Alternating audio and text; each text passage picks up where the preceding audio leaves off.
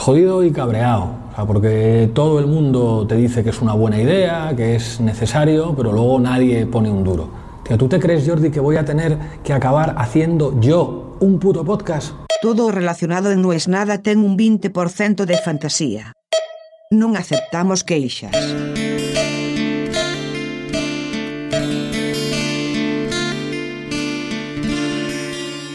Es casi como un seguro, como si se tratara de una póliza por la que si, por lo que sea, no hay no es nada, que el último que quede sea una especie de mensaje póstumo.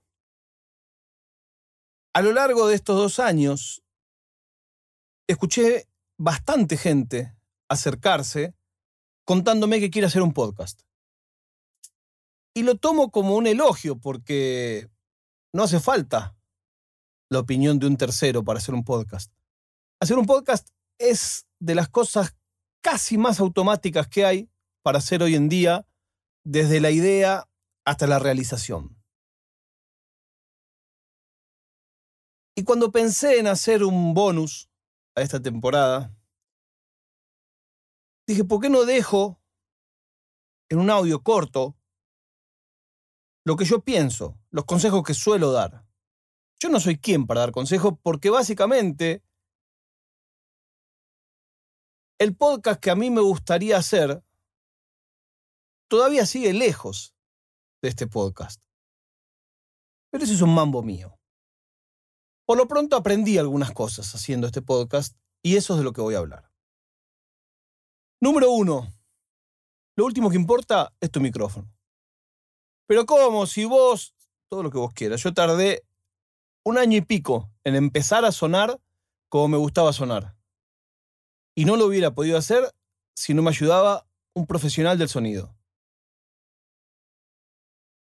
¿Cambió para ustedes mucho el podcast antes o después de eso? Yo creo que no. De hecho, lo notó muy poca gente. El laburo está hecho perfecto yo recontra lo noto, y si hablo con algún amigo mío del mundo del sonido, también lo nota. Lo que digo es que no conocía a nadie que diga escucho este podcast por su diseño sonoro. ¿Es importante el diseño sonoro? Sí, por supuesto que lo es. Pero primero hay otras cosas que son mucho más importantes. Número dos, ¿cuáles? Lo que tenés para decir. Tenés que tener claro la frecuencia en que lo vas a hacer.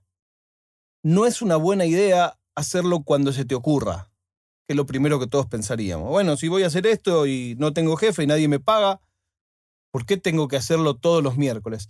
Bueno, porque si de verdad querés hacerlo para que lo escuche alguien más que vos, tener una regularidad, ya sea que sea diario, semanal, quincenal, mensual o anual, hace que esa otra persona que lo va a escuchar sepa a lo que se enfrenta. Tres, no leas. Cuatro, no leas. Cinco, no leas. No, pero ¿cómo? Si yo mejor escribo porque si no me pongo nervioso. Ok, entiendo perfectamente. Vos querés escribir porque si no te pone nervioso grabar sin tener el papel adelante hay una balanza, donde la mitad es qué tan nervioso o nerviosa te pones y la otra mitad es qué tan horrible suena. Si lees, suena horrible. ¿Por qué? Porque no somos locutores. Lo digo yo que estoy casado con una locutora y que tengo muchos amigos locutores. Aún entre los locutores que estudiaron años para ver cómo hablar mejor, son muy pocos los que pueden leer y que no se diga, che, este tipo está leyendo. Y pero ¿y entonces cómo hago? Bueno, mi consejo, que lo doy siempre, es escribite las ideas principales en un papel, solo para no olvidártelas. Y después contalo, como si lo estuvieras contando un amigo. No, pero yo prefiero. Bueno, perfecto. Entonces, si preferís tener el texto exacto, lo que tenés que hacer es aprendértelo de memoria. Pero no leas. O si no, anda y aprende a leer. Pero mejor no leas. Cinco. Claro, yo lo que quiero es el formato y los audios, si eh, hay una entrevista y todo eso no importa. ¿Cómo todo eso no importa? No, todo eso no importa.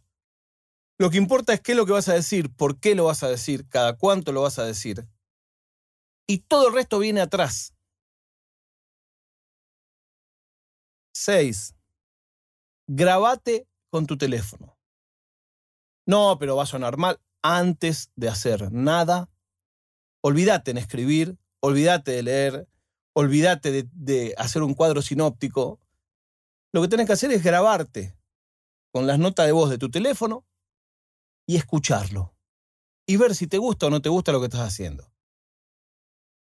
Recién, cuando grabándote con las notas de audio de tu teléfono, te parezca que estás haciendo algo, que es lo que a vos te gustaría escuchar o lo que a vos te gustaría contar, recién ahí empezaste a preocupar porque suene mejor, por la edición, por el formato, etcétera, etcétera, etcétera. Ya no me acuerdo ni qué número. Me voy a sacar un hosting que no sé. No, no pagues nada de entrada, no tiene sentido. Si sos obsesivo, como soy yo, te harás tu propio server de RCS, no lo hace nadie. Tenemos opciones, pagar un hosting y que de ese modo tengas el control vos sobre qué pasa con ese capítulo y cómo lo licencian y lo sindican, o usar una de las opciones gratis, como Anchor, como iBox, como Spreaker, donde vos grabás con la propia aplicación de ellos y ellos lo suben. ¿Cuál es la contra de eso? Que el RCS les queda a ellos. El RCS es como si te dijera la dirección. A menos que vos pienses hacerte millonario, no es lo más grave del mundo. Si vos querés tener control total y entendés un poquito, hay plugins gratis que andan en WordPress, como por ejemplo PowerPress. ¿Es lo más práctico del mundo? No. Lo más práctico del mundo es pagar un hosting. Ahí sí no voy a dar ninguno, porque hay tantos. Pero un hosting especializado en podcast, y eso es como lo más sencillo. No sé si es lo mejor.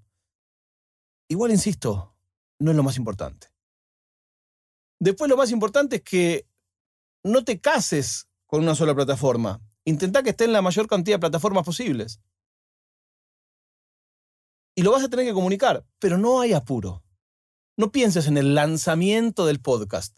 Haz el podcast, encontrá el podcast, escuchalo y que te guste. Hace todo el ejercicio de publicarlo y cuando veas que todo funcionó, ahí lo comunicas. No, pero me voy a perder la sorpresa, me voy a perder la oportunidad. Bueno, perfecto. Entonces, una vez que decidas qué vas a usar, qué micrófono, qué cuenta, qué plataforma, qué formato, crea todo eso por dos, en duplicado. Y uno que se llame borrador. Probalo, hace todo eso y publicalo ahí en borrador. Recién cuando veas que eso que hiciste te gusta, lo publicas en el bueno y lo principal, contás que existe. Porque de la misma manera que mientras vos estás escuchando esto, están subiendo millones de minutos de video a YouTube y ni vos ni yo nos estamos enterando, en el podcasting pasa lo mismo. Vos lo podés subir, pero hasta que no le empieces a contar a gente que lo subiste, lo más probable es que no lo escuche nadie. Último punto. ¿A partir de cuántos números está bien? A partir de uno. Si lo que vos querés es hacerte millonario y ganar dinero, y lo que más te conviene es alguna actividad ilegal, no esto. No es el camino de ganar plata rápido y fácil. Es más, yo diría que no es el camino definitivamente de ganar plata. Se trata de un hecho artístico, que hay gente que vive de podcasting, por supuesto, los menos. Pero claro que existe y, perfectamente vos podés ser una de esas personas. Pero si ese es tu interés principal, y yo te diría que no, que no es por ahí. Andate a Twitch, andate a TikTok. Pero el podcast no es una cosa en la que vayas a ganar guita. Va por otro lado. Hacer un podcast es querés contar algo. Es querés compartir con la gente tu modo de ver el mundo, tu pasión, tu hobby. Cuanto más claro está el tema del podcast, mejor es. Aún si el tema del podcast es experiencias de vida, es suficiente. Lo otro que hay que evitar, en mi humilde opinión, es ese sonido de FM trucha. No. A nadie le interesa qué película viste ayer. No, pero yo quiero hablar de cine. Perfecto, habla de cine. Pero el foco es difícil si es ayer vi tal película. Eso lo hacen en las FMs y aún en las FMs es una mierda. Imagínate hecho en un podcast si es tu primer podcast. Los estereotipos están hechos para evitarlos. Intentá parecerte lo menos posible a eso que escuchás y que te gusta. Tomá la estructura. A ver, ¿cómo es esto? ¿Cuánto dura? ¿De qué va? ¿Cómo está armado? ¿Hay más de un bloque? ¿Hay distintos momentos? Todo eso sí. Pero no intentes copiar tal cual algo que te gusta porque no va por ahí. Como me decía mi amigo y maestro el topo, no dolinés, dolina hay uno solo, me decía el topo. Lo cual con el tiempo comprobé que es mentira y le mando un abrazo a Ale y a Martín. Ahora sí, creo que acá termina esta pequeña guía. Y si estás escuchando este podcast, tenés que saber que el costo para mí de hacer este podcast es literalmente cero. ¿Por qué? Porque yo tengo mi micrófono, porque yo tengo un server, etcétera, etcétera. Hay un costo. Lo que te quiero decir es, no sé si te gusta o no te gusta, pero estoy grabando esto con un software libre que se llama Audacity. Estoy colgando esto en un CMS libre que se llama WordPress, con un plugin gratuito que se llama PowerPress, y así podemos seguir hasta pasado mañana. No te enrosques con lo que te falta. Concéntrate en lo que tenés. No es nada.